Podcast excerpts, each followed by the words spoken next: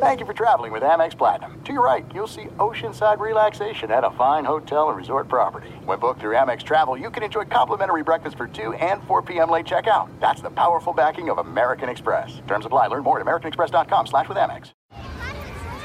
Hey, guys. Back at the playground again, huh? Yep. You know what this playground could use? A wine country. Heck yeah, and some waves so we could go surfing. Oh, ah, love that. A redwood forest would be cool. I'm in. Ah, ski slopes. Let's do it. Um, can a girl go shopping? Yeah, baby. Wait. Did we just invent California? Discover why California is the ultimate playground at visitcalifornia.com. Good sleep should come naturally, and with the new Natural Hybrid mattress, it can. A collaboration between Lisa and West Elm, the Natural Hybrid is expertly crafted from natural latex, natural wool, and certified safe foams to elevate your sleep sanctuary and support a greener tomorrow. Plus, every purchase helps fuel Lisa's work with shelters and those in need. Don't put off a good night's sleep any longer. Get a Lisa mattress today for a sound sleep tonight. Visit lisa.com slash iHeart. That's L-E-E-S-A dot com slash slash iHeart. The volume.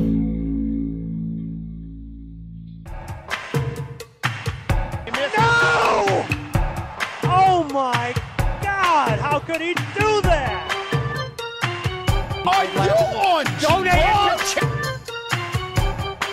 What? Charles Darwin. The nerves is where it's at. Welcome everybody back into Nerd Sesh. As always, I'm Carson Brever, and alongside me is Logan Camden. And today we are kickstarting our NFL prediction season. We're going to be going division by division, and we are going to start with the AFC North, Logan, a division that you, of course, hold close to home. We see you there in the Bumblebee jersey. But let's start from the top. Who do you have winning the AFC North? So I've got the Cincinnati Bengals winning this division. Uh, I have them going 12 and 5. I don't see a lot of uh, I don't see a lot of swing between where they're going to end up this season. I think at their ceiling they could end up 13 and 4, at their floor maybe 8 and 9, and that floor is in my opinion absolute worst case scenario if Joe Burrow misses time too. Like this is a tough division. I think this is one of the tougher divisions in all of football. Uh, AFC North goes to war every mm-hmm. single year, man. Nothing is easy. And so I think that's where we need to start. The biggest question mark for me is Joe Burrow. He's rehabbing that calf injury, but Zac Taylor and company says that it should not be an issue. It was a non-contact injury, happened in preseason very early on. I expect Burrow to be out there for the entirety of this season. And this is still one of the best wide receiving rooms in football. Ja'Marr Chase, Tyler Boyd, Tee Higgins. Uh, they add in Irv Smith Jr. to replace Hayden Hurst. They add in Orlando Brown Jr. and Cody Ford on the offensive line.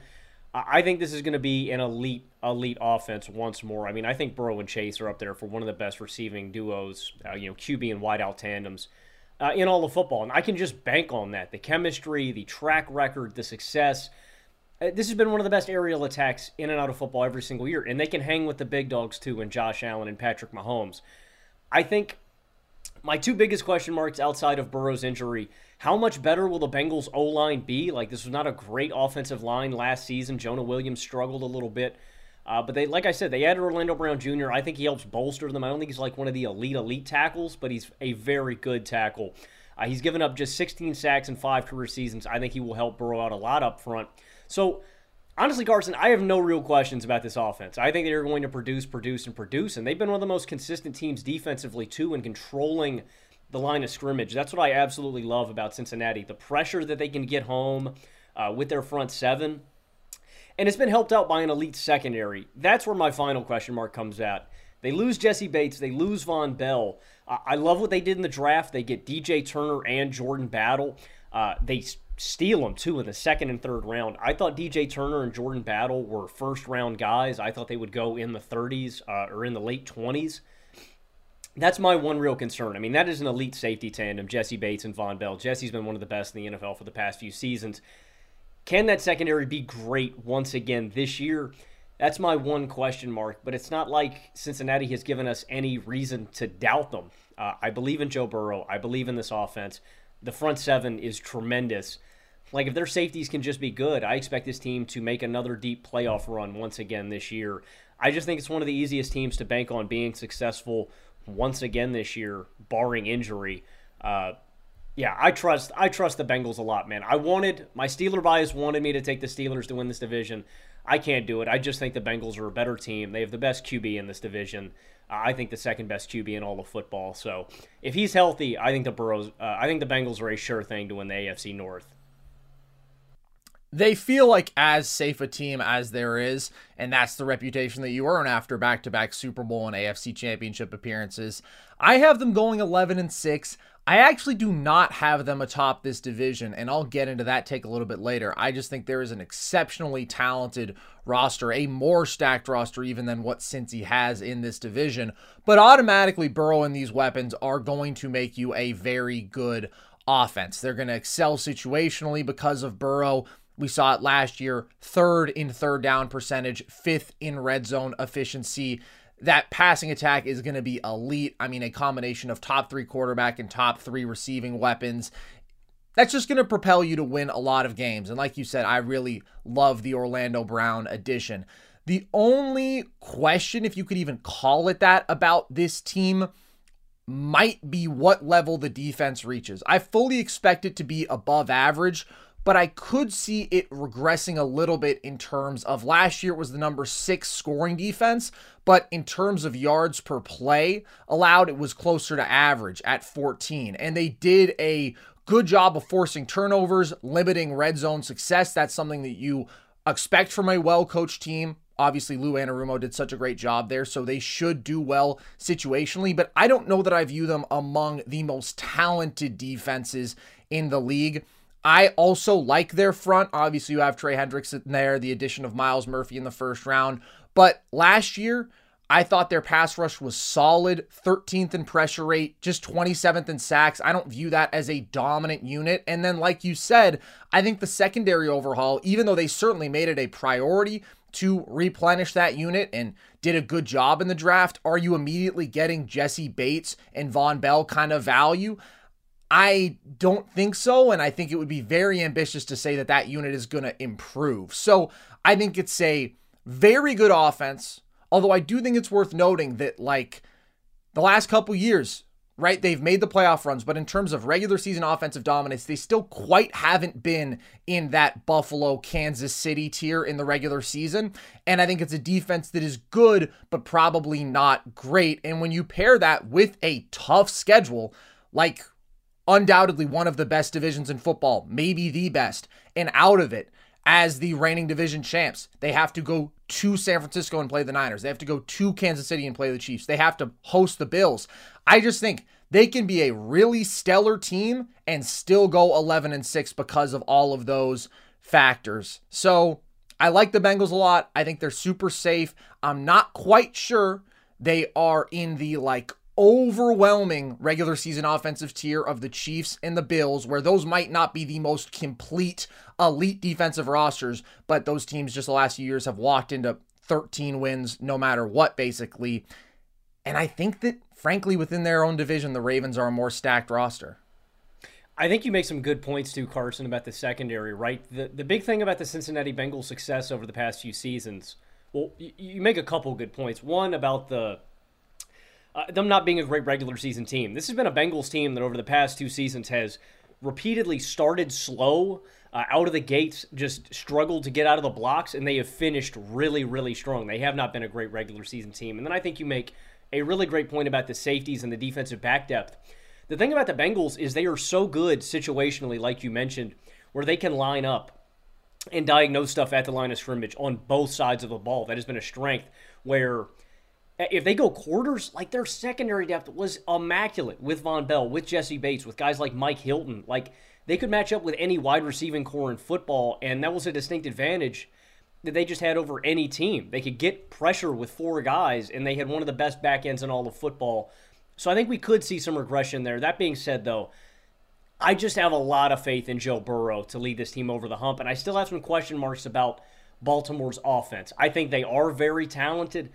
I just need to see it a, a, little more before I'll buy in. That being said, I do think the Ravens are going to be a great team again this year, but the Bengals are atop my division. All right, so who do you have in the two spot here? I mean, come on, man. You know who I got number two. I got my Pittsburgh Steelers at number wow. two. Um, this is the absolute apex for the Steelers. I know a lot of people are down on this team. Uh, I think the floor for this unit is about seven and ten.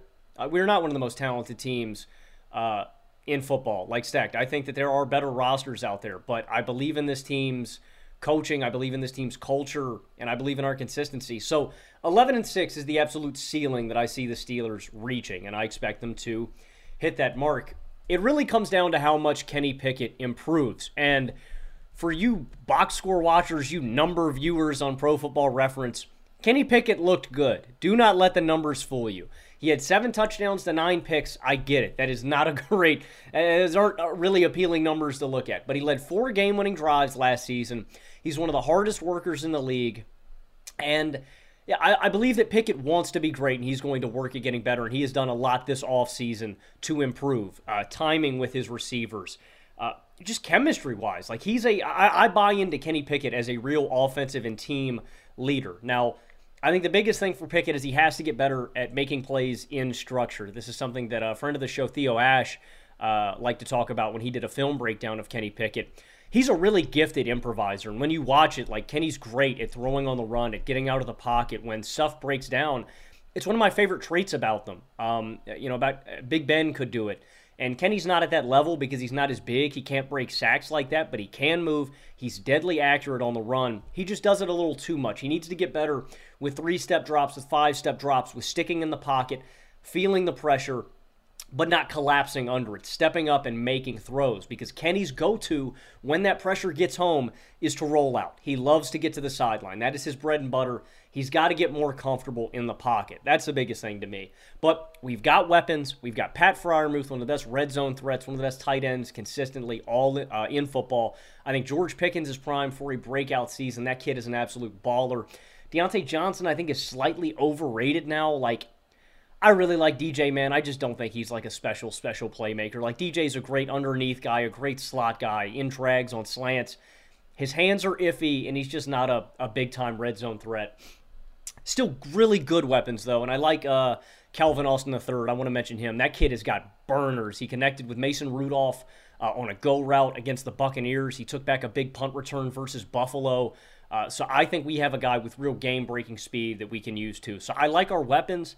Um, Another big question, Carson, does Najee Harris remain the bell cow back? I know a lot of people have been very critical of Najee. He had a plate in his foot for five games last season. It really stunted his explosiveness. And so I wonder if I have never thought that Najee Harris was the issue. I thought the issue with the Steelers was the interior of their offensive line. And that to me is the next big issue that I worry about. Mason Cole has not looked good in the preseason. Mason Cole has not looked good in training camp, in game. I like Isaac Seumalo. I like the other additions we made, like Broderick Jones. I really worry about defensive tackles getting home against this Steelers offensive line. And considering that Najee is an in between the tackles kind of guy, a power back, we're going to, you know, alternate between him and Warren throughout the season. I worry about Najee really producing at a high level. And it's not his fault. I think Najee is a dog. I think Najee is a beast. I think he's super talented. I think it's this offensive line that has struggled. I also think that a part of our offensive struggles has been Matt Canada's playbook. Carson, Three players had passing TDs for the Steelers last season. Can you name them all? Kenny Pickett. God, who else? I don't know. Mitch Trubisky and Chase Claypool. Yeah, of course. These three gentlemen combined for 11 touchdowns all season. Do you know how fucking hard it is to win nine games after throwing 11 passing TDs? It's not easy. It is, frankly, a miracle. And so that's why I expect the Steelers to be great once again. Whatever extra we get out of the offense is icing on top of the cake. This is a team that is consistently led out by our big time playmaking, by our defense, and the health of TJ Watt. I'm going to throw some numbers at you guys. This is what I call the TJ Watt effect. The Steelers led the NFL with 20 picks last season. I think that's something that when you were looking for regression, turnovers and big time swing plays like that are a big factor, right? It's hard to get 20 picks in a season. Now, some of that is to the culture, to the defensive identity, to the players. It's just something that the Steelers do. We're great at making big time plays. 20 picks is hard to do again. But as long as TJ Watt is out there, I am faith I have faith that we are going to be great. The Steelers were 1 and 6 without TJ Watt last season and 8 and 2 with him. They allowed 25 points per game without Watt to 17 with him on the floor. They had 8 sacks in 7 games without TJ to 32 sacks with TJ. We picked off 4 passes without TJ to 16 with him and we had 5 total turnovers without TJ to 18 forced with him. That's how you win nine games when your quarterbacks have 11 touchdowns. It is a miracle that we did that last season with Najee struggles, with Matt Canada's playbook, with a rookie quarterback. But that is why I think you can bank on the Steelers to win a lot of games again this season.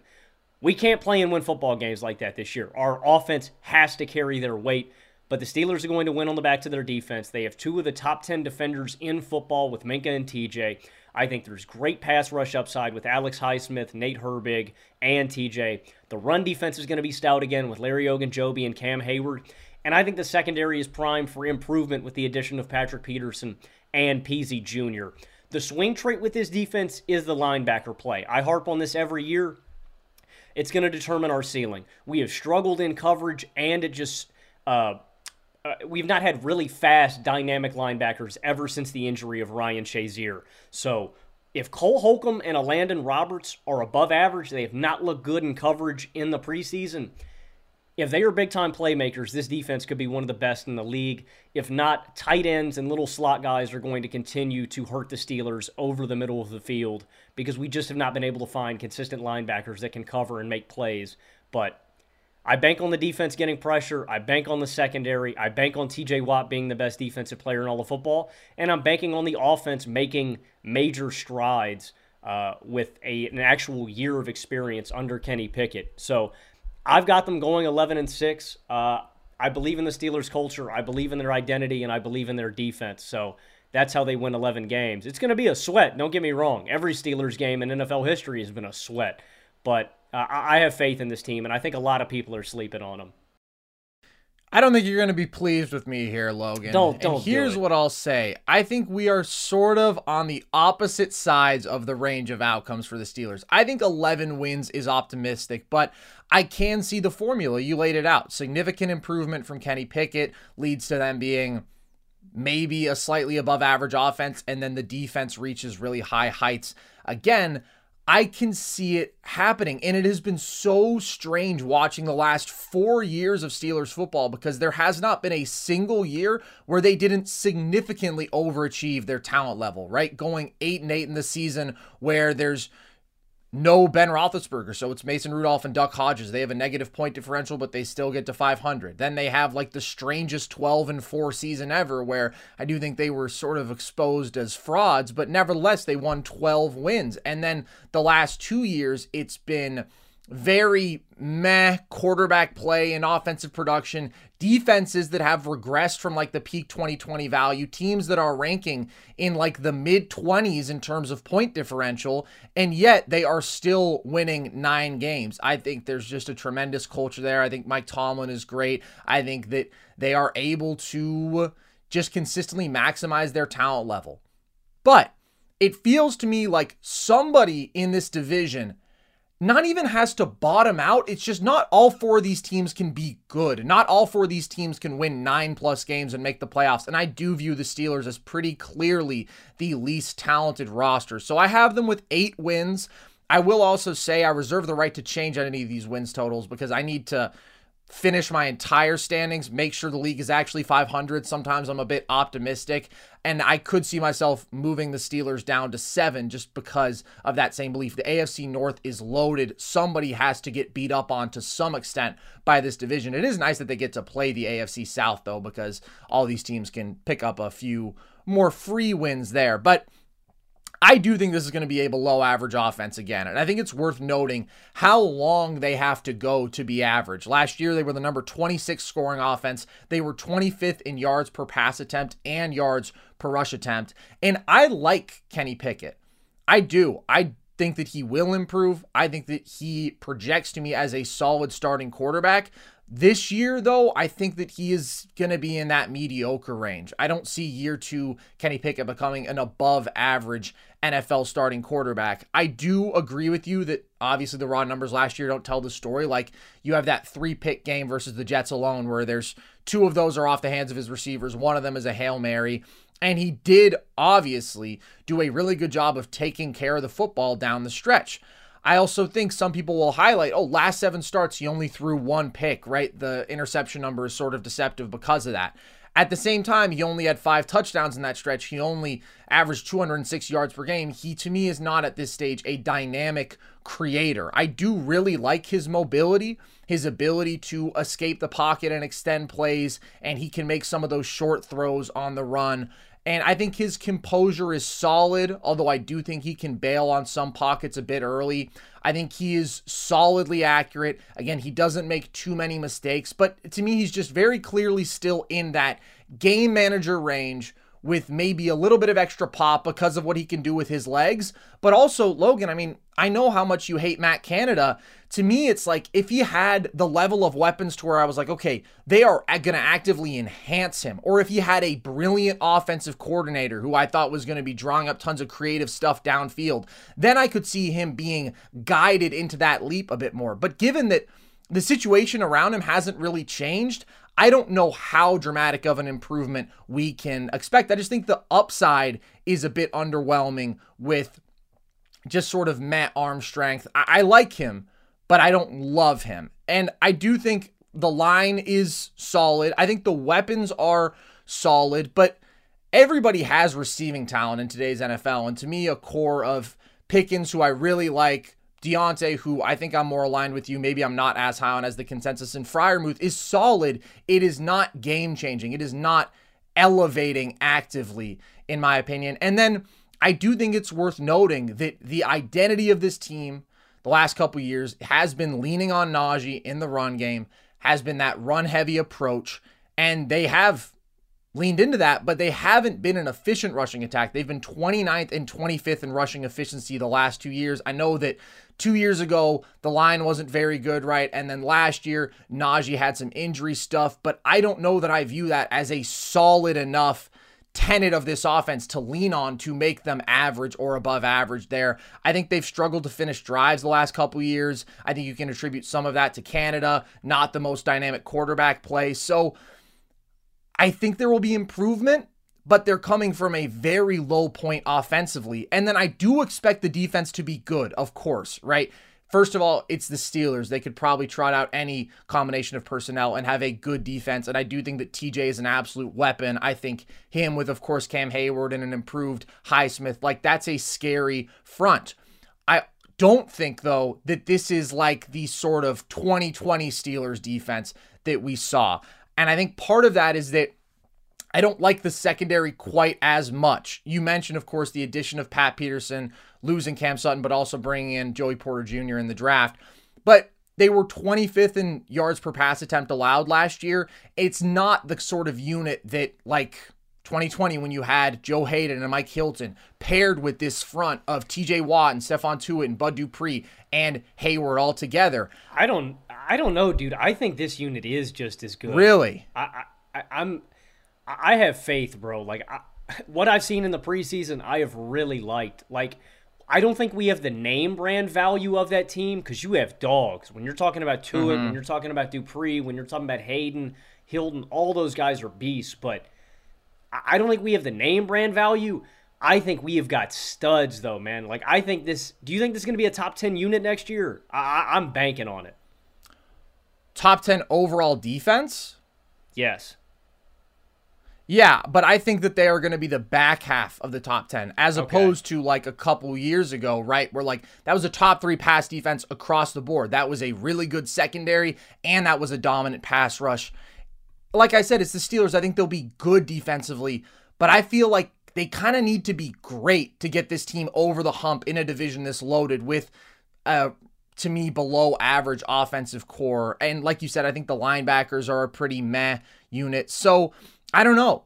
I understand that it's the Steelers and they find a way to win games that they just shouldn't. And they churn out these nine win seasons. And you look at the rosters and you think, well, that's weird. Can they do that again? Maybe they could. But when I look at last year, like they beat two teams over 500 all season, one of whom was the Ravens with Tyler Huntley, not Lamar Jackson. It's just not a convincing 9 and 8 campaign that I look at and say, okay, well, they are a little bit more talented this year throw another win or two on top. I think that the division around them is going to be significantly better. I think the Ravens are more talented. I think if you get a full season of Lamar, I think Deshaun is going to be much better if you get a full season of him, and the Browns have added more talent. It just feels to me like they are the weakest of a very strong pack. So I have them going eight and nine at the bottom of this division.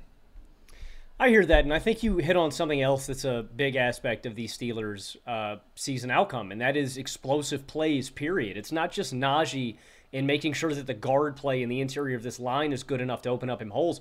That's been the biggest issue to me with the Steelers' running game of years past, and that's Pittsburgh Steelers football. You ask anybody, we play hard defense. When it's fourth and three, and we're at the 40 yard line, we punt it and we try to pin them down in the five and we try to get our defense to win us games.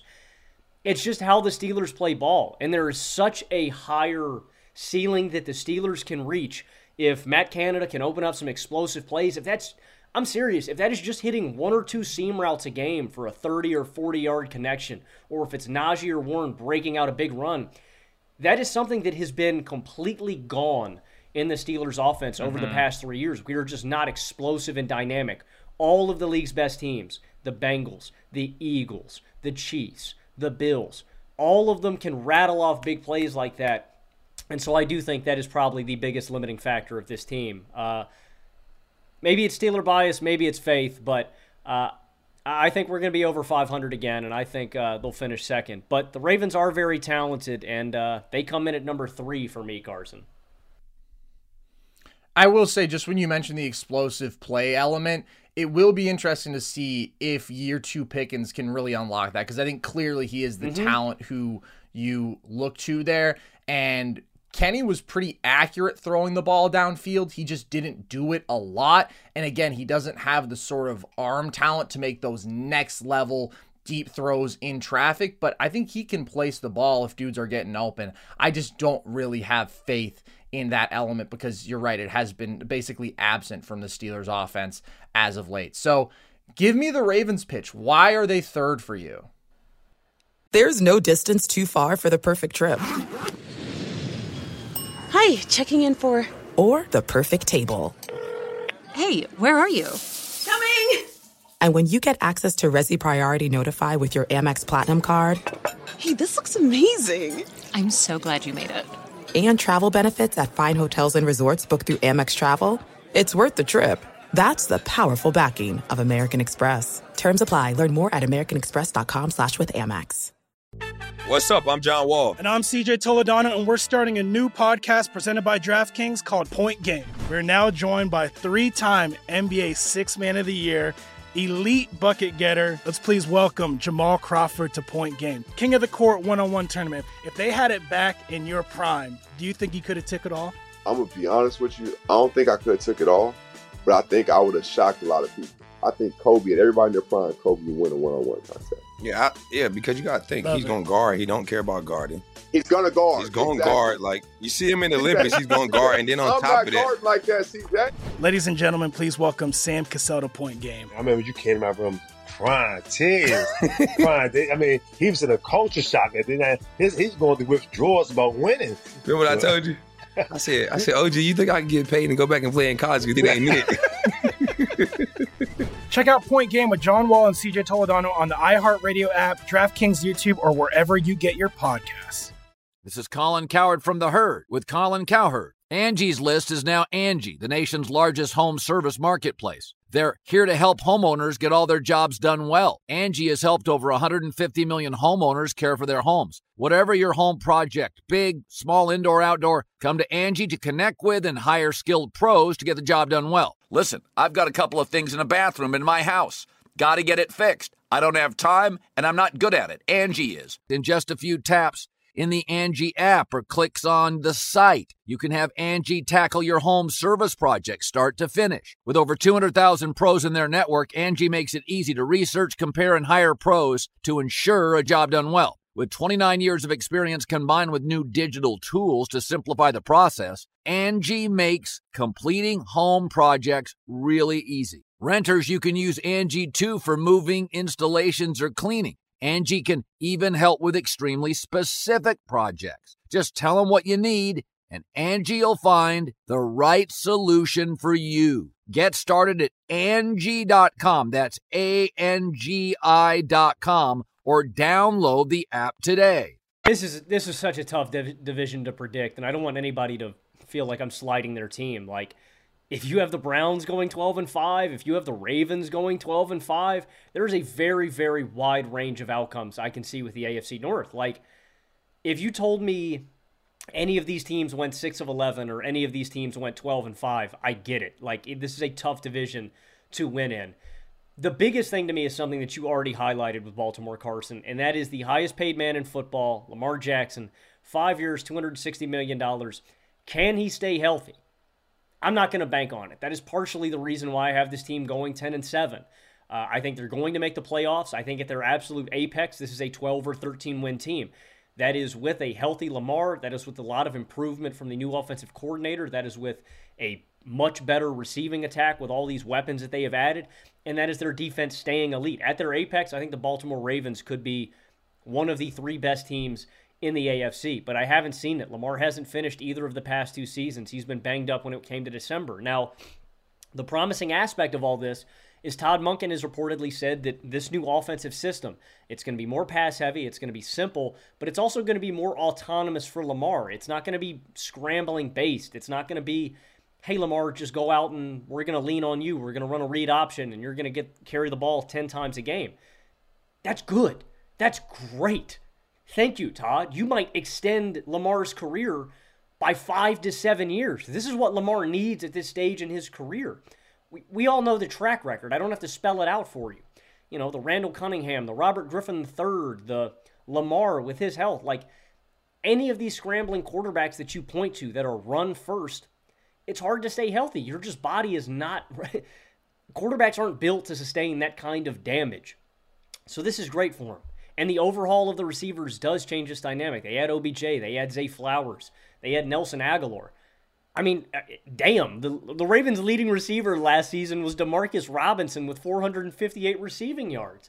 Like, this is good, and I expect improvement, but Lamar still does like to run, and he still does like to scramble. So part of this is I do expect Lamar to miss two or three games. I, I think that's real, but offensively, I think they're going to be great. J.K. Dobbins has consistently been great. This has been one of the best, when, when healthy at least, and this has been one of the best rushing attacks in football with a great offensive line. So I think the Ravens are going to be above average offensively. And then defensively, I mean, they could be elite, dude. They could be elite again. Third ranked scoring defense last year. They're fucking stacked, man. I don't know any other way to dress it up. I hate the Ravens. I hate the Ravens, dude. Every year they crush the draft. Every year they load up on defense. Every year Jim Harbaugh, or excuse me, John Harbaugh, gets dogs, man. He just gets the best players in the draft. It is unfair that they have Patrick Queen, that they have Roquan Smith, that they have Justin Madubuike, that they have Kyle Hamilton, Odafe Oweh.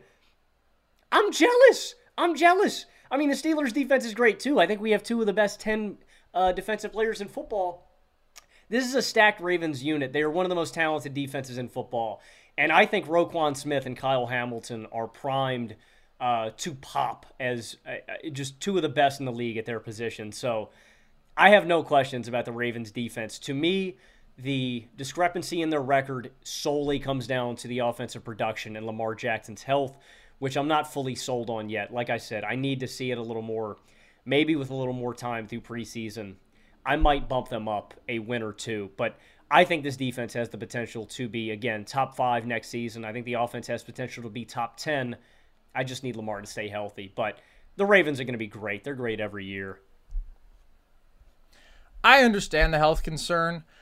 I'm maybe not as worried about it as you, though, with a shift Mm-hmm. in offensive approach. I also do think it's worth noting that Lamar's never had a major injury, right? He's played a couple of fully healthy seasons and a couple of seasons where he's still played 12 games. So I do view him as a guy who's not overly injury prone, even if that has become a bit of a concern the last couple years. But I just think this team is obscenely talented. You can start with the defense, where you mentioned it. The secondary and the linebacker corps are insane. They were dominant against the run, top three in yards per attempt allowed there. They were excellent situationally, top five as a third down and red zone defense, and their pass rush turned out the fifth most sacks in football last year. I think it is as complete and as impressive a defense as there is. And the Ravens, for the last five years, man, have just been churning out top three defenses more consistently than anybody else. So you start with that foundation. And then you add the fact that when Lamar Jackson plays, he wins 74% of his games. That right there puts you on a 12 to 13 win pace. They score 27.4 points per game when Lamar plays in his career. An elite offense. Over the last two years, that offense has dropped off by seven and a half points per game when Lamar is not out there as compared to when he is playing. So it's just remarkable how much he changes the dynamics there. And this is no doubt the best group of weapons that he has ever played with. And you talk about the shift in the offensive approach in terms of making this a more pass heavy offense. We've already seen Lamar the last two years grow as a passer, I think improve his accuracy, improve his poise. And if you take out the two starts over the last two years where he got hurt very early, he's averaged 232 passing yards per game, which is basically 40 more than his previous two seasons, which includes his MVP year. So I do think it's worth emphasizing how much he's improved that dimension of his game and his ability to carry a heavier offensive load as a passer, being paired with adding Zay Flowers, who himself I expect to be way better than any wide receiver on last year's team, twitchy route runner, a weapon in space. OBJ, who I just believe will have an impact on the game whenever he's on the field, like that kind of speed and route running, hands like that. If he's your third target, even coming off this injury, even with injury concerns going forward, I feel good about that, especially because the depth of this receiving corps is fantastic. To have Bateman, Agholor, Duvernay as like your fourth through sixth options, man. I just think it is shaping up to be a career passing season for Lamar. And then we know that run game is guaranteed to dominate with the threat that Lamar is at a as a runner at all times with this dominant line and with the elite running back play that we have seen from healthy J.K. Dobbins. Last four years, the Ravens have been top three in rushing yards, top five in efficiency every season, and they have been number one in both in Lamar's two full seasons. So they're going to be elite offensively. They are going to be elite defensively. I'm I struggle to find more talented teams anywhere in football. So even with the health concerns, even with the tough division, I just think this team is the most talented top to bottom in the AFC. And when you pair that kind of elite roster with elite quarterback play, a guy who can totally elevate an offense, it's just tough for me to bet against that. So maybe this is one of my bolder takes. I have the Ravens going 13 and 4, Logan. Yeah, I can definitely see that happening with uh, full health. I do know that I think we're going to see a couple of games this year from Baltimore we're going to see some games where they win like 40 to 10 and they just absolutely obliterate teams. I also think we're going to see a couple of games this year. It's just their track record where they're going to be up 20 in a game and they're going to blow the lead or something too. Yeah, I, am with you. I mean, I do think this is one of the more talented rosters in football. I I just struggle taking them over Cincinnati because I just have so much faith in Joe Burrow. That's the one difference mm-hmm. make the one real difference maker to me is I just like Joe Burrow and I'm so confident in his abilities that I just can't bring myself to put Baltimore above above Cincy. I get it, but again, Lamar's won 74% of his starts. They got off to another really strong start last year. They lose 3 of their last 4 games, but of course that's not with Lamar out there. The offense takes a huge step back and I just think this is a clearly more talented defense than Cincy. I think the weapons have gone a far way in terms of making up the gap there. I just think it's a more stacked football team. And yeah, Burrow may be better than Lamar, but they are both elite quarterbacks. And especially in a regular season context, Lamar is actually the more proven guy in terms of elevating those like top of the league sort of offenses. Now, I do think that because Burrow is simply a more pure, brilliant pocket passer, situationally so excellent, there's no question who I want in like a win one game, do or die scenario. But Lamar is a phenomenal regular season quarterback with a phenomenal roster around him. That's fair, dude. And you have the biggest, uh, you have the best kicker in football too. For when those drives stall out, man. Justin Tucker is consistently great, mm-hmm. um, putting points on the board. I like this take, man. Yeah, it's bold. So you don't have your whole AFC mapped out yet, right? Do you think the Ravens are going to end up being? Uh, are they going to be a top three seed for you? Are they going to be two? Are they going to be one? Do you know yet? Oh yeah, oh yeah. I'm pretty sure they're going to be my one seed. Okay, I like it. I like it. Rounding out the division for me, Carson, I'm interested to see where you have them ending up. Is the Cleveland Browns? Uh, again, I see very a very small range of outcomes for this team. I think their floor is seven and ten. I think their ceiling is probably ten and seven. I think they're going to go nine and eight this year. So I have everybody in the AFC North with a winning record. I think these are all above average, really good teams. The biggest question mark about this team, obviously, everybody's talked about it. Does Deshaun Watson return to Pro Bowl Houston Texan form? Last season goes three and three with 1,102 yards, a completion percentage under 60, seven TDs to five picks. You know what? I'm going to say it, man. Not pretty good for a guy that you're paying $230 million. I know, hot take, right, guys? Uh, you'd want a little better out of that. You want your, a little more value for your money. I'm not going to dress it up. Deshaun looked horrible last season. He looked out of sync. He looked rusty, like really rusty. Like I have not played a football game in a long time, kind of rusty. And he looked shook up mentally, right? I don't know how much the off field stuff played into him being fully focused and locked in on the game. I don't know if a year, you know, being removed, being able to fully focus on football, if that has. Uh, you know, gotten him reacclimated to the game and ready to go. What we've seen out of him in the preseason, though, has been encouraging. He's not doing a whole lot, um, it's, it's he's comfortable moving around in the uh, pocket a little more. He's evading pressure okay. He hasn't made any crazy throws, and that's what really leaves a sour taste in your mouth from last season is the fact that he was consistently missing. Like it's one thing about being off and not being able to deal with pressure or moving around in the pocket. It's another when you're just completely off uh, accuracy wise on your passes. Like Deshaun was just missing wide open guys consistently. He's under 200 yards per game. Uh, it was bad, but the good news is the surroundings here are great. The running game is great. The offensive line is probably top three in all of football. He's got one of the most steady workhorse backs in the NFL in Nick Chubb. Chubb has five or more yards per carry or more over the last five seasons. He's got eight or more TDs in that same time span. You've got good weapons here in Joku, Moore, DPJ, Cooper. So I think the offense is going to be at least average, you know, regardless of what you get out of Deshaun Watson because of Nick Chubb and because of these weapons, because of this offensive line. If Deshaun is top 10 where I project him to be, I mean, the Browns' offense could be top 10 in the NFL. I mean, if he's even close to what he was in Houston. The limiting factor for me on this team, though, is on the defensive side of the ball, and that's will they be able to stop the run? I don't know. I mean, they were 25th ranked uh, in rushing defense last season. They allowed 100 or more yards in 11 games. They allowed 200 or more yards in back to back weeks versus the Falcons and Chargers. I know you remember that. The Falcons, great rushing attack. The Chargers were the 30th ranked rushing offense last season. They only eclipsed 100 or more rushing yards in three other games. Like, that's embarrassing. The Browns consistently got obliterated on the ground. Now, to remedy that, they signed interior defensive lineman Dalvin Tomlinson. I think he should help that. I think Jim Schwartz, he was defensive coordinator of the 2017 Eagles. I think that should help. I still don't buy them as a great rushing defense, though, and that is partly why I don't see the Browns being one of the best teams in this division and best teams in the AFC. I just think they are going to struggle to stop teams on the ground, and I think it's going to come back to bite them. But we should see improvement out of the pass rush. This is a great secondary. Um, they added Za'Darius Smith. They were bottom 10 in pressure percentage last season. That's not going to be the case this year with Myles Garrett and Za'Darius Smith.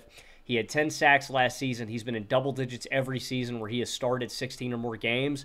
So that's really the only limiting factor for me, Carson. I think you can bank on the running game, on the offensive line, on the pass rush, on the secondary. The big swing factors to me are the play of Deshaun Watson and the rushing defense. I can buy in on Deshaun Watson, but I'm just not going to buy in on the rushing defense. I don't think they made enough additions. I don't think they made enough changes. Maybe a schematic overhaul will be the difference maker for them, but I need to see it first before uh, before I count on it. So the rushing defense is ultimately what I think holds the Browns from being a great team. I, I don't expect them to improve that much on that front. I have the Browns going 10 and 7. And whereas I think that the Ravens can be legitimately great on both sides of the ball, I am just pretty confident that the Browns are going to be legitimately good on both sides of the ball. And that's a combination that not that many teams in football can say. So I completely agree with you. We know that the run game is going to be dominant here with Chubb and that elite O line. But the question of whether the offense is within the average range or if it can push towards the elite range is 100% about Deshaun Watson, who just was not good last year. You touched on it absolutely looked rusty, but he was not particularly accurate with the football. He was not particularly aggressive or dynamic downfield. His intended air yards per attempt was down by almost two compared to his previous season as a starter. He more than doubled his interception percentage versus his previous season as a starter, despite the fact that he was less aggressive. And although he was playing behind an elite line, an elite O line, a big improvement from what he had in Houston, he had a higher sack rate. 10.5% is a pretty high number there, which I think just spoke to the fact that he wasn't as comfortable and poised in the pocket as he was back in 2020 when I felt like he was a top five quarterback. So circumstances are tough. There is no denying that being thrust into the middle of a season in Cleveland winters, playing some tough defenses after two years of not actually getting in game action, that's about as bad of a situation as you can start off in. But I also don't know that we're going to see Deshaun going from what he was last year, a well below average starting quarterback, to being like, again, 2020 Houston level. So I do think he could push top 10.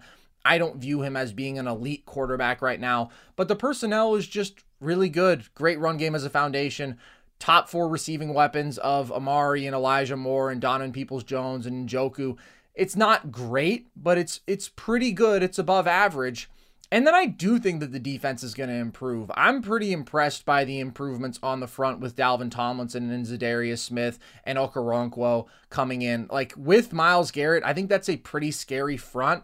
I also think we know that they have a strong group of corners, adding Juan Thornhill and Rodney McLeod to the secondary. I expect that to be a pretty good unit. So I don't view this as an elite defense, but I do think it can be around a top 10 defense. So it's just a really talented all around football team to me that doesn't have a lot of clear holes. And they are sort of like the scaled down Ravens, where I think they have a good quarterback but not a guy who I trust quite as much as Lamar. I don't view in that same tier. I think the run game will dominate, but the Baltimore run game with healthy Lamar is just like a different beast than anybody else in the league. I think their receiving weapons are good, but I actually prefer Baltimore's now with all of their improvements. And I think the defense is good, but just not quite as stacked. So if Deshaun reaches his ceiling, I think this team could be a legitimately a legitimate contender. And even if Deshaun is is not good, I think that they are winning seven, eight games at least because of the overall talent here. But I don't trust their quarterback play. I don't think they're quite as proven as the Bengals, as the Ravens. So I do view them as being a tier below. But I definitely think that this should be a playoff team. All right, let's move on to the AFC South, Logan. A pretty stark difference between this division and the AFC North. Who do you have winning the South? So I know this is a popular pick, and people are probably sick and tired of hearing the NFL media sing their praises. I think the Jacksonville Jaguars are uh, a team primed to break out this year, and I think are for sure, for, for me, a lock uh, to win the division. Uh, I have them going 12 and five. I think their absolute floor is nine and eight. But I think their ceiling is 14 and 3. Carson, you had to take a couple of weeks wow. ago where you said that you think Trevor Lawrence could be a bona fide MVP candidate this year. I'm all aboard. You know, sign me up. I'm ring the bell. Um, I think at their apex with a schedule this easy in our division, if Trevor Lawrence takes that superstar leap to, because I know some people, man, NFL top 100 had Trevor Lawrence as like their 14th guy. You know, we, me and you had him number six on our uh, top 10 QBs.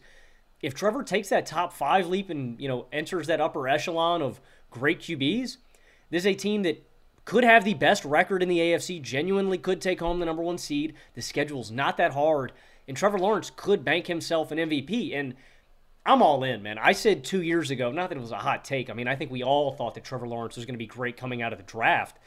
You know, I said T Law was my number one guy that I want. He just checks all of your boxes. Physically, he's six six. He's a great mover of the football. He can see all these passing angles and over the offensive line because how tall he is. He's one of the best uh, guys at throwing out routes. He uh, has gotten so much better in the red zone. Like there's just not a hole in T Law's game. Uh, he improved so much down the stretch of last year, and he's got real weapons. Like I think people really take for granted. Evan Engram was legitimately good last season. Christian Kirk was awesome last season. You in a guy like Calvin Ridley now. Oh my God. I mean, the Jags have legit weapons that I really like. You got Travis Etienne in the backfield. I think this offense is going to be phenomenal. Um, and Trevor Lawrence is going to have a breakout season. I mean, I'm expecting over 30 TDs. I'm expecting 44,000, depending on how much he runs on the ground, 4,000 to over 4,500 passing yards. I think this is the season that Trevor Lawrence takes that legitimate superstar leap. I think the big swing factor, uh, excuse me, is the defense. But they were good last year. They were great playmaking. They were fourth in pressure rate. Josh Allen was really good there. I want to see more out of Travon Walker. Um, and I think people kind of get a misconception about him. Travon was drafted to be able bolster the rushing defense way more over than he was supposed to be a great pass rusher. But you would like to see a little more dynamism in getting to the backfield and actually putting pressure on the quarterback for number one overall pick. But I think that's a swing factor for this team that they can improve if Travon does improve that much. Uh, with Walker and Allen on the outside. So they were great at pressuring the quarterback. They were also great at producing turnovers. They were tied fourth in takeaways last season. So I think this is a big time playmaking defense. I think this is an offense that is primed to break out as one of the best in the league, and they got a cupcake schedule. So if you like the odds, I mean, I might sprinkle a little bit on the Jags to win the AFC or for T Law to take home an MVP. I'm I'm all in. Like I am I am buying uh, I am buying stock on the Jaguars. If they can improve on third downs where they struggled to convert last year, if they can be just as great in the red zone, I expect them to dominate, especially especially when the, a division is this shitty. Like I the AFC South sucks, man. Yeah, I think that the Jags have a very high floor this year because I think they're clearly the most talented team in their division. It is a pretty favorable schedule overall, but there is sort of a double edged sword to it. They get to play the AFC South. That's great. And I legitimately think they'll go 5 and 1 or maybe 6 and 0 in the division. That's really hard to do, but god, there is a massive gap between them and the other 3 teams to me. And then they also get to play the NFC South, which is one of the weakest divisions in football. But they also have to play the AFC North, where, I mean, they could easily go one and three in those games. They have to play the Niners, Chiefs, and Bills because they won the division last year. So the schedule is a mixed bag, but I do think it's overall favorable. But definitely the foundation here is that I think this offensive skill position talent and quarterback play is stellar. I do think Lawrence takes a leap. I could easily see him being a top five quarterback this year. I think that he has a rare combination of the elite physical tools, the athleticism, the size, the arm talent, with an impressive level of composure and accuracy for a guy of his age and not making too many mistakes throughout the air. Now, I do think that he coughed the ball up too much in terms of fumbles last year, and of course, he had the interceptions in the wild card game that he more than made up for. But overall, I think he does a pretty good job of taking care of the football through the air, given the dynamic upside of his talent as well, and the weapons around him are just really good. Like we have seen Christian Kirk grow into his own, Evan Engram start to thrive. Zay Jones is fine. Etienne's a solid receiving back. But then Calvin Ridley being introduced to me as a legit number one receiver. I mean, him and Kirk, that is a formidable duo. And I think that that overall core will help elevate T Law, paired with the natural leap that you expect from a guy of this talent going into year three. Think about how massive the leap was from year one to year two. Like it's just the progression of a guy at this age. I think we could see a 40 touchdown season from him. Like that's, of course, optimistic, but I also think he is going to continue to impact the game as a runner, especially in those short yardage situations where he's so effective. If it's a designed run, if it's an RPO, I expect big things from Trevor Lawrence. And I think that that combined with a good rushing attack, like they were seventh in yards per attempt last year. Etienne is damn good. And I also think Tank Bigsby, who they added in the third round out of Auburn, adds an element of power, is a more effective short yardage back. He's just huge. He's great playing through contact, but he's also got good feet. Like I just think that's going to be a scary running back duo compared with a really good passing attack. So I could see it being a fringe top 5 offense. I think they'll finish drives better than last year when they were just 19th in red zone percentage. The only reason I don't see this being a 13 14 win team considering the things that we've talked about is that I think defensively they're probably just above average. I think sort of like last year. It'll be a good run unit. I think they'll be okay against the pass.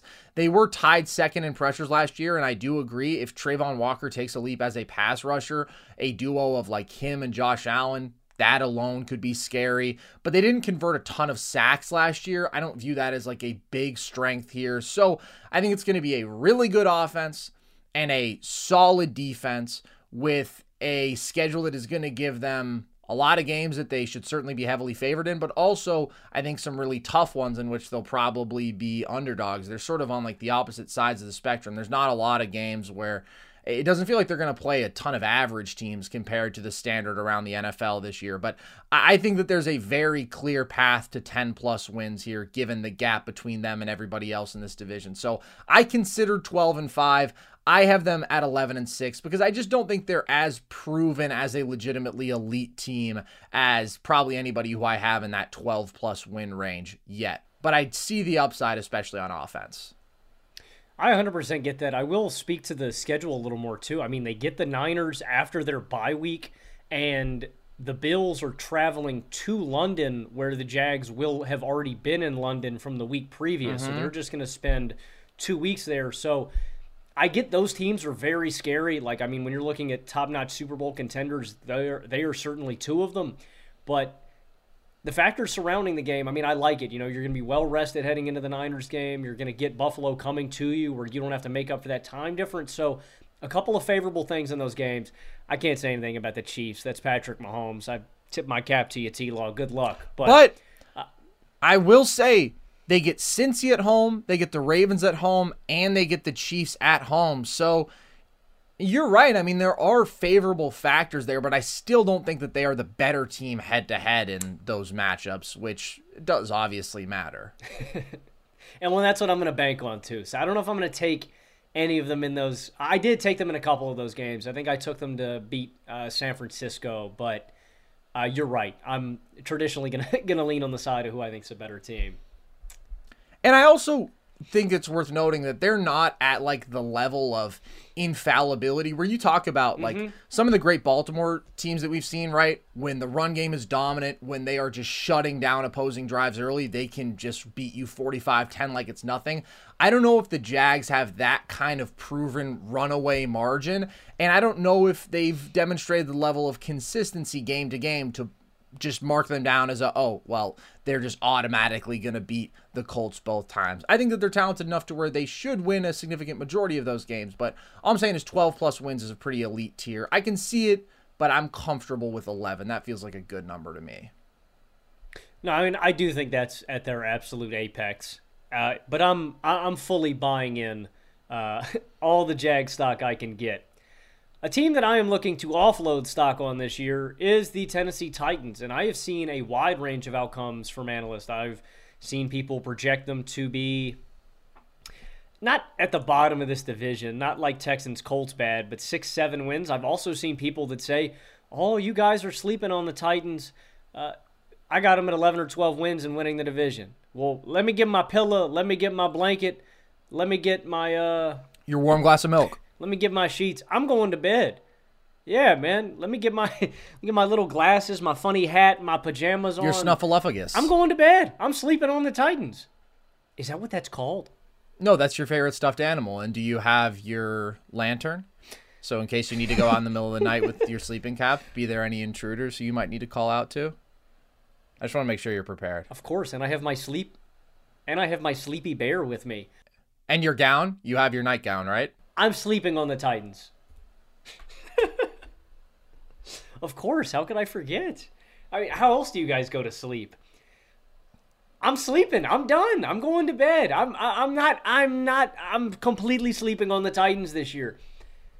They've burnt me too many times. The Tennessee Titans to me, Carson, are like the Philadelphia 76ers uh, of the NBA. When I buy into the Titans, they sock me in the mouth and they make me eat my words. When I bet on the Sixers, they hit me in my jaw and they make me eat my words. So I'm not doing it this year. I have them going 8 and 9 just because I think they have a really beneficial schedule being able to play the AFC South. I think going to beat up on their divisional opponents, but I don't think the Titans are good. First of all, I'm really wondering if we're going to see Ryan Tannehill dramatically regress. He's a big component of why I'm just not buying in on the Titans. He's going to be 35 soon. We've seen him.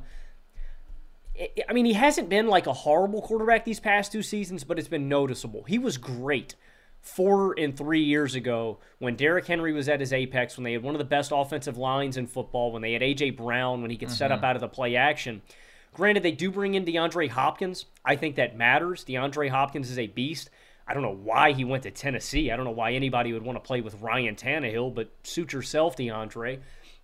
Um, I don't think Ryan Tannehill is going to be great. I think he's going to be below average. I think we've seen steady steps back from him the last two seasons, and I think a big part of that has been regression from the running game and the defensive line. Not Derrick Henry specifically, but that's what made Ryan Tannehill great. He was the best passer out of play action in football. It's pretty easy to do when you have the best running back in football in Derrick Henry. You don't really have that luxury anymore because you lose Taylor Lewan, you lose Nate Davis, you lose Ben Jones. I think they made good replacements in Peter Skoronski and Andre Dillard, but I don't think this is going to be one of the best rushing attacks in football. Henry is going to turn 30 at the end of this season. He's got serious tread on his tires. 23 carries per season or per game, excuse me, over the last four seasons. So I just don't really see a path to this offense being great. I think Ryan Tannehill is going to continue to take a step back, and I don't think this offensive line is going to be able to carry Derrick Henry, and Derrick Henry is going to be to carry this offensive line, vice versa, to being one of the best rushing attacks in football. And then defensively, I just have some red flags. This was the number one rushing defense last season. That's something that the Titans could hold their hat on. They're great at stopping the run. I think they're going to be great there again. But I don't know if this pass rush is going to be great. They were league average last season. Uh, Harold Landry comes back from a torn ACL. Uh, he's been out since August of 2021, or excuse me, 2022. He had 12 sacks in 2021. They also had Arden Key. Um, he's been around five sacks as a depth uh, edge guy the last two seasons. So I think it'd be average there, and then I think this secondary is kind of going to stink again. They had the 32nd ranked passing defense last season. They couldn't stop anybody. They added Sean Murphy Bunting. That's cool to me. It's not like a needle mover. So I think in a shitty division with an average schedule, this is going to be an average team. But eight and nine to me is about as good as it's going to get for the Titans. I can seize them maybe squeezing out an extra win, getting to nine and eight. I don't think that is symptomatic or emblematic of how good this team is. I think this team, talent wise, is like a six to seven win team, but I think they're going to get eight out of their schedule you're not going to do it to me again, Tennessee. You're not going to get me Mike Vrabel. I'm not buying in. I already, I, I, I'm getting ready for bed, man. I'm sleeping on the Titans, Carson, and I refuse to let them burn me again. The Titans are a tricky one, man, because they do feel sort of like the Steelers, like a team that has been able to maximize their talent. And I think that Mike Vrabel does deserve a lot of credit for that. I mean, obviously, the 12 win season a couple years ago was super impressive, but even getting seven wins last year, man, like what did they do well last year? They didn't do anything well. And I get that they're playing in the AFC South. And to be fair, like the Colts and Texans were especially bad last year. But I don't know. I'm a little bit scared by this because of those factors. But I have them at 6 and 11. I just flat out do not think this is a good football team. I think it is going to be one of the worst passing attacks in the league. You mentioned Tannehill has regressed. And I see no reason that things would tick upward significantly. Now, of course, the D Hop addition does matter, but 35 year old Tannehill, he doesn't create anything. He is not among the league's best decision makers and most accurate throwers. Like, he's just not good. And this pass offense was 30th in yards, 28th in touchdowns last year. They don't have a good line in front of him anymore, as you mentioned. So, sure, injecting D Hop into this situation is going to help a bit, but it's not a good receiving corps around him. And I don't think that we're looking at the D Hop, who was a top five receiver on like that 2015 to 2019 range, right? I do think that with his injuries, with his aging, he has taken a significant step back. Still a good number one, but not a great number one. So I am really pessimistic about the passing game. And then I think it's worth noting that with right the significant regression of Tannehill, with the just drop off in weapons that we have seen, and with the regression of this offensive line, Derrick Henry's efficiency has taken a massive hit over the last couple years. He still carries an absurd load because I mean they just rely on him for everything, but 2019 2020, he's averaging 5.2 yards per carry. The last two years, he's down to 4.4. So all of a sudden, this Titans offense that was able to have the most efficient and dominant rushing attack in the league, arguably, maybe only surpassed by the Ravens, that could empower a good passing game with a good O line, like that vision just doesn't exist to me anymore. And another near 400 touch season for Derrick Henry at 29 years old is scary, obviously. Two years ago, he missed half the season Uh, he's a beast. He's one of a kind, but I just don't think he is able to produce at his peak value at this stage either. So this was a bottom five scoring offense last year. I don't see a ton of reason to bet on significant improvement, maybe marginal improvement because of D Hop, but all around, like things are not getting better in Tennessee. And if you, things aren't getting better, then they're generally getting worse. And you mentioned the defense. I just think it's a, pretty mediocre unit. I think it's a really good defensive front with Jeffery Simmons and Denico Autry, and it was the number one run defense last year in terms of yards per attempt. But like you said, they got torched through the air, so those things to me pretty much offset. I don't see reason to bet on real improvement there. So when I look at a team that doesn't really excel anywhere, I mean that front is definitely the strongest unit, but even that I don't think is like elite if you're below average pretty much everywhere, I think those things compound and you just aren't going to be a good football team. So I have them at just 6 and 11 and I honestly don't think there's much of a gap in terms of talent between them and the Texans and the Colts. And some of their decisions over the past few years, specifically at the quarterback spot in the draft, should signal to fans and to us that – this is not a team that is blind to what is going. You know, this is not an organization that is blind to what is going on around them. You have an aging running back. You have an aging quarterback. You have an offensive line that is getting dramatically overhauled, and they've invested in that position in both of the last two drafts with Malik Willis, with Will Levis. Like, you know, they see that uh, the contending gap is closing here. So I don't know if the D Hop signing was like a last ditch effort, like Let's inject him into the team. Let's see what we got. If this is a 6 and 11 season for them, Carson, if they are 7 and 10, I could see a very dramatic overhaul for Tennessee. Oh yeah. Next season if it doesn't go right too. And I mean, don't forget either. I mean, they were shopping Tannehill, they were shopping Derrick Henry right. in the offseason. Like there's the writing on the wall is there for Tennessee. I think you bring up a great point. They were potentially shopping Byard as well. So, like, they were on the verge of a full rebuild and they decided to go the other way. I don't think it's going to pan out. And if it does come to a point where they're like, all right, well, we're three and eight, we suck. Let's see what we have in Will Levis. I don't think Will Levis is going to be better for them winning football games this year than Ryan Tannehill. I just think he's too raw. I think he has too far to go. So I don't see a playoff path. I just think it's not a strong defense. Like it's not the sort of unit that's actively going to carry you. And I just think it's a bad offense, man. And it was a horrible offense last year. So I'm definitely out on the Titans. Who do you have next?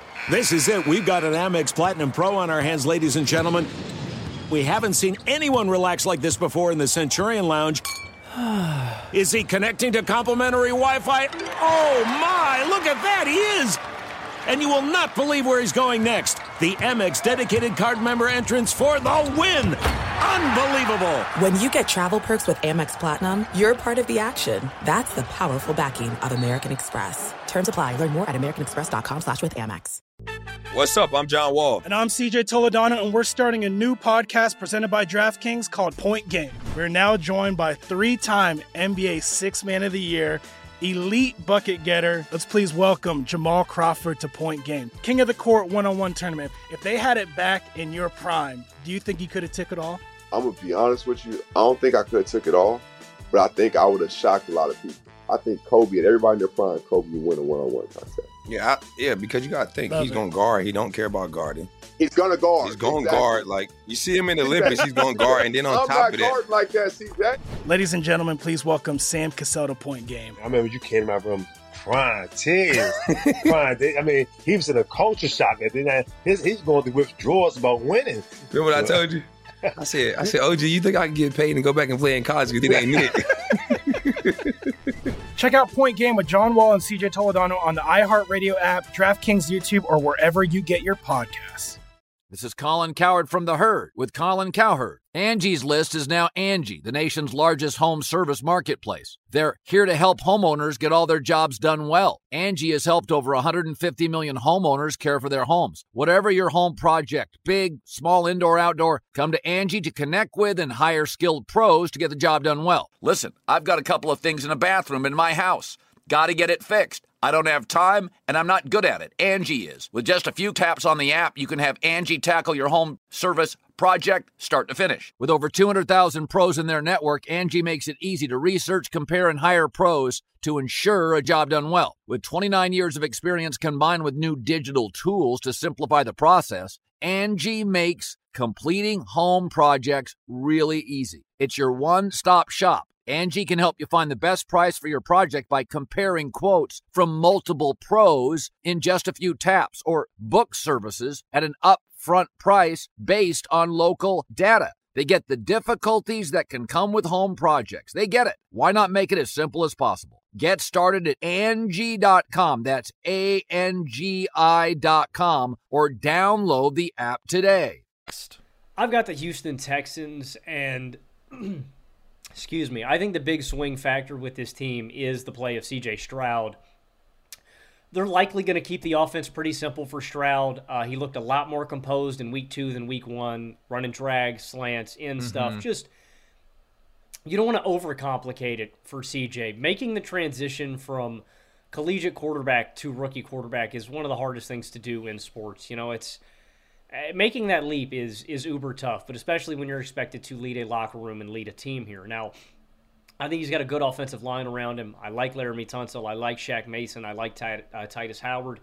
The weapons are mediocre at best. Uh, Dameon Pierce is nice. Devin Singletary is a nice release valve, uh, multifaceted from your Bills. Uh, can use him in the running game, can use him in the receiving game a little bit.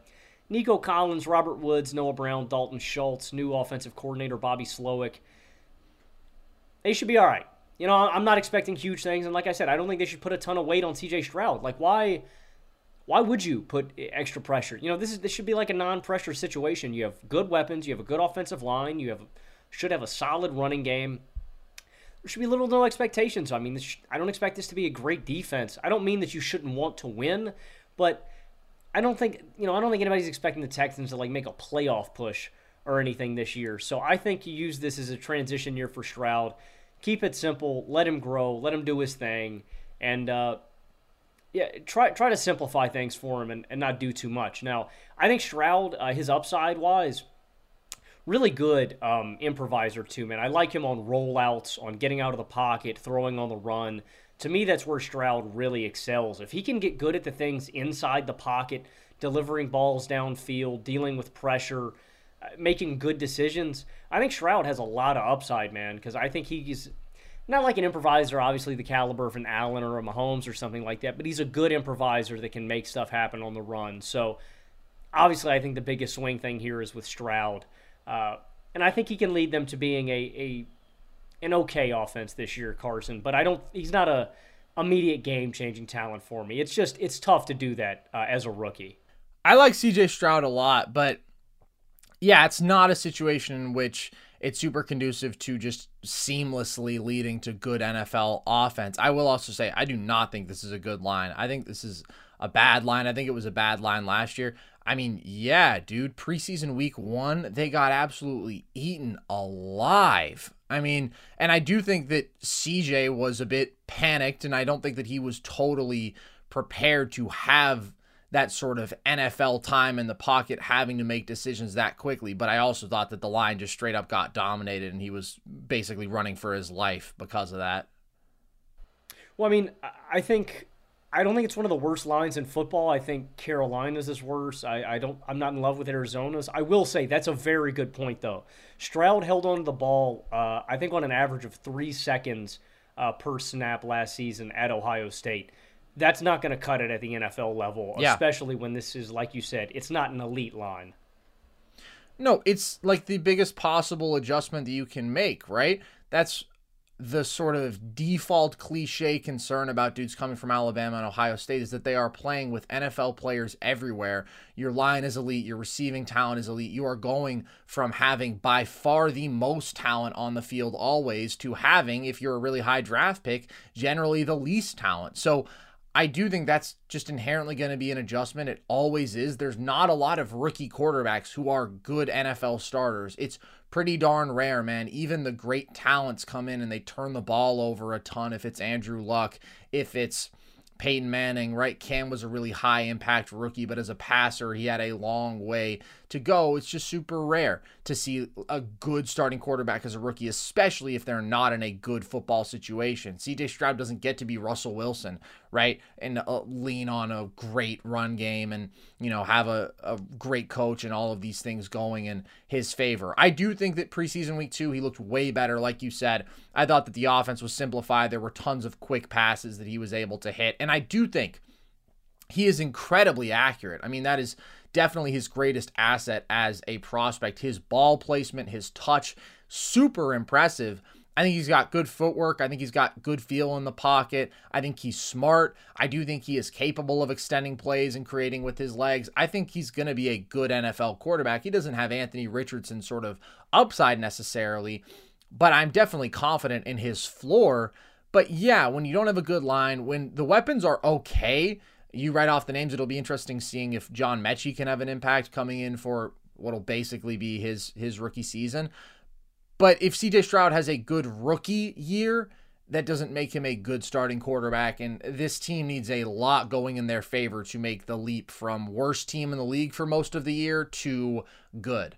That being said, I do think this defense should take a real step forward. And I thought that that was a big time priority in the offseason, adding really proven commodities like Jimmy Ward, Denzel Perryman, Sheldon Rankins, and then, of course, using the third pick to get Will Anderson and adding more depth through free agency.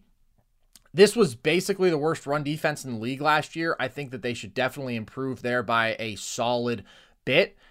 I like DeMeco Ryans coming in here as a head coach, bringing that defensive identity. But again, it's just a long way to climb, man, from the number 27 scoring offense, the number 30 defense in terms of yards allowed. So I think maybe they can get up close to that average range defensively. I would still probably have them below average.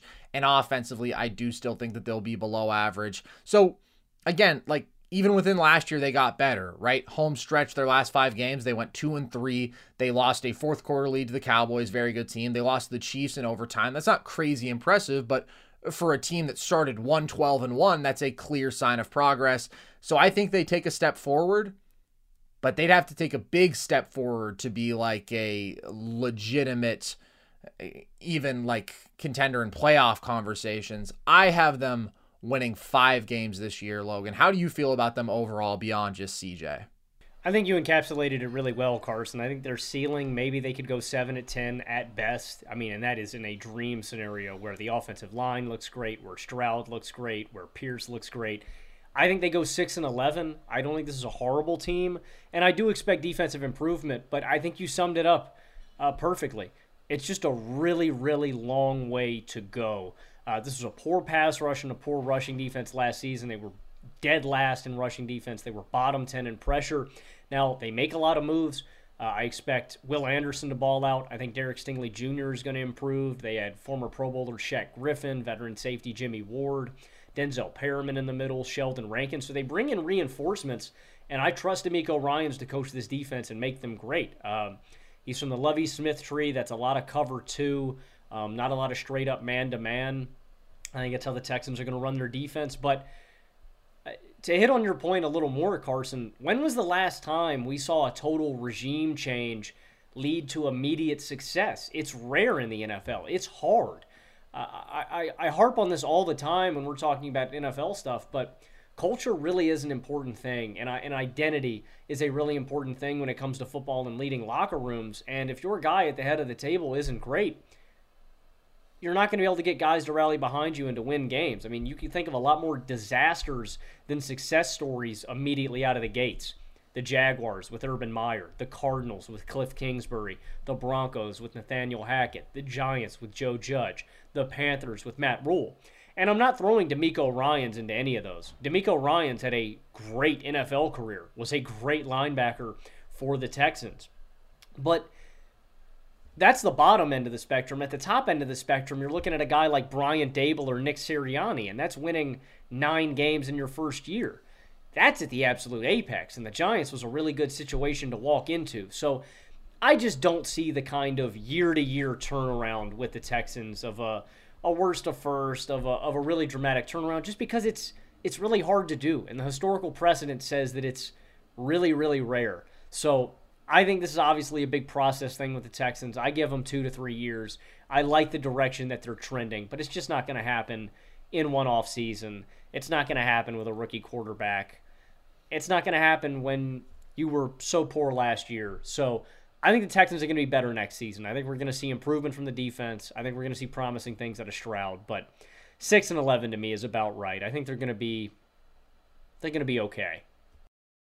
Yeah, I think that five to six win range feels right. How about the Colts, who are obviously climbing from a pretty similar low? They were a shinier four and thirteen versus three thirteen and one. But what do you expect from them?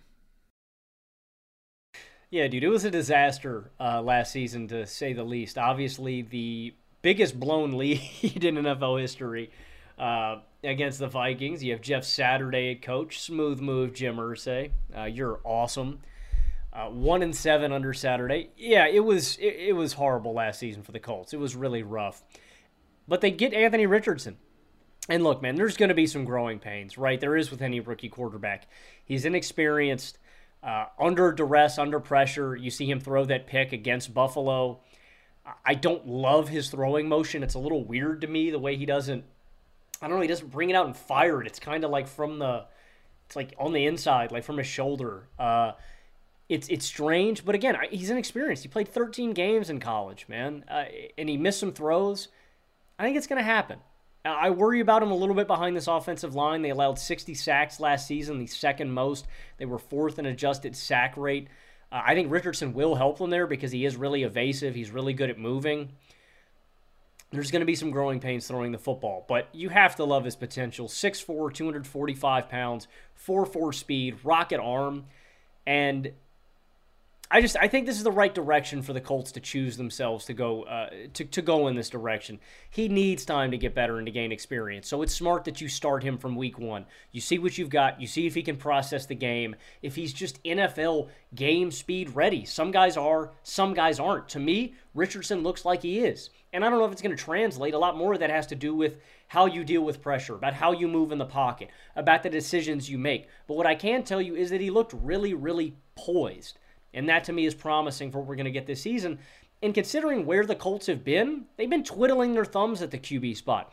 They hit the absolute jackpot going from Peyton Manning to Andrew Luck. Since then, they've started nine different QBs since 2018. Luck, Brissett, Foles, Rivers, Wentz, Ehlinger, Eason, Hoyer, Matt Ryan. They've been completely directionless there. So this is the right move to me. Starting Richardson from day one, banking on him, and seeing if you have a franchise QB here. Uh, it's going to be rough. I don't think this is going to be a great rookie campaign. We're going to see him struggle a lot moving the ball through the air, but he needs time to get better. And I'm not going to be too critical of his play this year. He's a rookie. He needs time to get better. Let's see how he grows this season. Yeah, I think that the same principle applies in terms of what we're talking about with CJ, who was definitely more pro ready, but a good rookie season does not equate to being a good NFL quarterback, and especially with somebody who does have so much raw talent, but so much progress needed in terms of harnessing it. And when you think about guys who came into the league with accuracy questions, but these phenomenal athletic profiles that gave them these super intriguing upsides, as rookies, we have examples in recent years. They've really struggled as passers. Josh Allen completed under 53% of his passes and only took over as a starter midseason. Lamar was another guy who under 60% completion and just was uh, not throwing the ball very much in his starts period. So I actually thought that Anthony Richardson's accuracy was pretty solid eh, against the Bills in preseason, but it is a concern. And his overall poise and decision making and polish as a passer is definitely worth noting. And I agree, the mechanical inconsistency is something that does stand out and I think eh, should be improved upon. And I thought his decision making under pressure was just a bit concerning. Like that pick is is bad, man. You cannot make that throw in the NFL. I thought mostly though he looked good. I mean, obviously his arm talent pops, the ability to just put zip on the ball. You see the potential for the deadly option game, and he was mostly making good, quick decisions. So I like Anthony Richardson, but it would be asking a lot for him to be even an average NFL starter this year, given the situation where he's coming from as a rookie. I think the receiving weapons are definitely below average overall. I don't love the line, and I think the run game was weak last year. They were 23rd in rushing yards, 30th in touchdowns, 23 in yards per attempt. And now with Jonathan Taylor on the physically unable to perform list, uh, they're trying to make amends in terms of the relationship with him, but who knows if that can be worked out at all. I don't trust the run game to be his strength. So I think Anthony Richardson will actually help improve the run game a bit, but I still don't think it's going to be a good unit there. So it's a rough situation to enter. I do think, though, this team obviously last year it was shocking how bad they were like going into the year given the talent on that team it was expected they would be like a 9 or 10 win sort of squad and then they end up winning just 4 games Part of that is how horrible situationally they were across the board. Offensively, 29th on third downs and in the red zone. Defensively, last in the red zone. They had the most interceptions thrown and fumbles lost. So, like, that sort of disastrous situational execution with a ton of turnovers. You're not going to win football games and you're going to lose football games in which you may even have more talent. I do think Shane Steichen coming in will be an improvement as a coach and some progression and just like that sort of outlier disaster will make this team better. And I think, particularly defensively, they'll be better than last year. This was expected to be a sort of top 10 defense going into that season. They were actually ninth in terms of yards per drive allowed. They were fifth in terms of yards per rushing attempt, and they were average against the pass. It was just devastating uh, turnovers by the offense, leading to short fields, and then it was just not being good enough situationally. Still, though, I don't think this team is going to be good. I do think they're going to be well below average offensively, bringing in a raw rookie quarterback with meh weapons and a below average run game. And I think the defense will be roughly average. I do think that there's some actual regression within that unit. I don't think that they've made meaningful improvements to me. So I have them going 5 and 12, same as the Texans. I think uh, they have maybe a bit more established talent on that defense, but I like the Texans' trajectory more in terms of their offseason approach, improving that defense. And I think that Stroud is a more pro ready quarterback, definitely, than Anthony Richardson. Yeah, I, I, I agree with you there. I think Shane Steichen is going to be really beneficial to a young guy like Anthony Richardson. Uh, I think he's going to simplify stuff for him. I think he's going to draw up plays that directly help him and his skill set and to be effective in game. But I, I, agree with a lot of what you said. I'm actually not as high on you as this defense. I think this is a pretty shitty defense. I think outside of the front four, I think they're going to suck. Um, and the big thing to me is about Jonathan Taylor, man. I mean, he's their most dynamic weapon. I, I don't understand what is wrong with Jim Irsay, Carson. I mean, never. Is he drunk? Like, is he drunk? Like, like I don't. Yeah, just burn another bridge, genius. Like, I, I don't get it, man. To me, like, I would just never say that about a star back. I, I'm always a a team guy. A when you get asked about Jonathan Taylor, your answer should not be the world is not going to stop spinning, or if me or Jonathan Taylor are not involved with the Colts, or whatever he said. You know, if if if I'm out of the NFL, if Jonathan Taylor's out of the NFL, it's not going to make a difference. No, you go to war for your guy. You say we are fully committed to getting Jonathan Taylor paid. We are fully committed to making him our star back, even if it's bullshit. You know, you don't do that to the media, man. Think about how the Ravens handled the Lamar Jackson situation. It was perfect.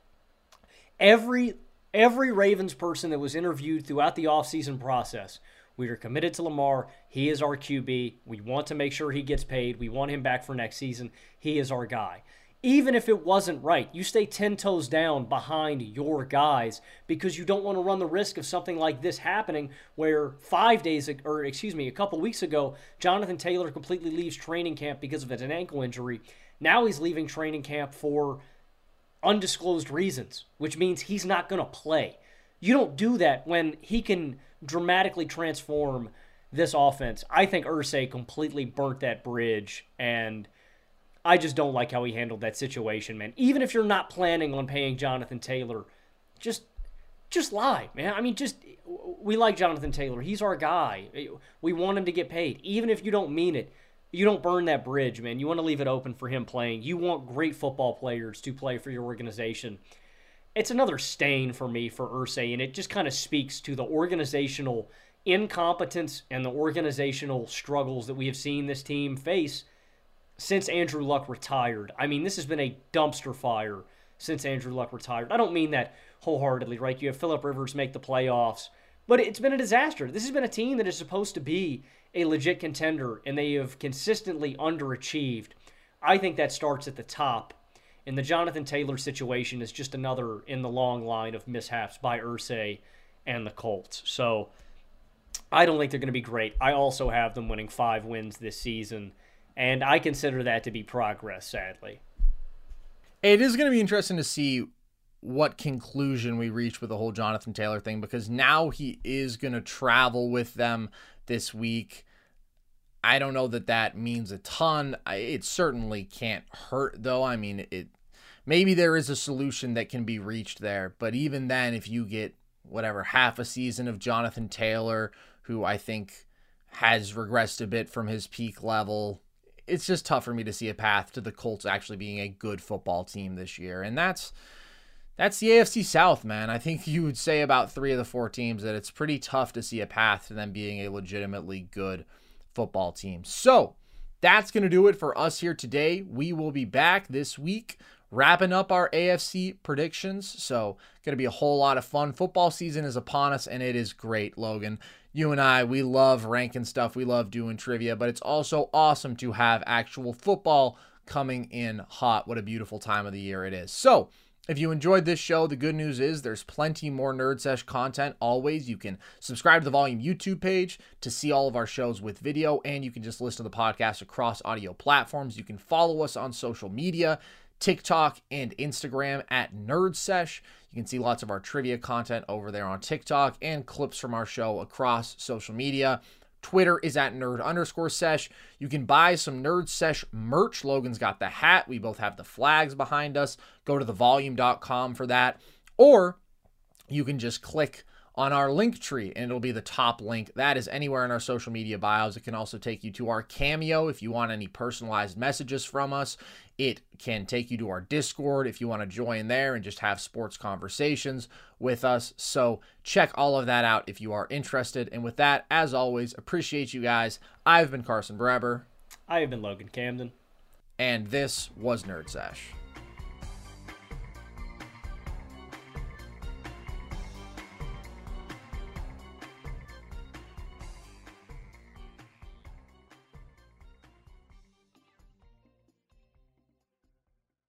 Thank you for traveling with Amex Platinum. To your right, you'll see oceanside relaxation at a fine hotel and resort property. When booked through Amex Travel, you can enjoy complimentary breakfast for 2 and 4 p.m. late checkout. That's the powerful backing of American Express. Terms apply. Learn more at americanexpress.com slash with Amex. Hey, guys. Back at the playground again, huh? Yep. You know what this playground could use? A wine country. Heck yeah. And some waves so we could go surfing. Oh, Ah, love that. A redwood forest would be cool. I'm in. Ah, ski slopes. Let's do it. Um, can a girl go shopping? Yeah, baby. Wait! Did we just invent California? Discover why California is the ultimate playground at visitcalifornia.com. Tired of restless nights? At Leesa, we know good sleep is essential for mental, physical, and emotional health. From memory foam mattresses to hybrids that keep you cool all night long, Leesa's mattresses offer exceptional comfort and support with free delivery and 100 nights to try out your mattress in the comfort of your home. For a limited time, save up to $700 off select mattresses plus two free pillows. Go to leesa.com slash iHeart for an additional $50 off mattresses and select goods. Exclusions apply. See leesa.com for more details.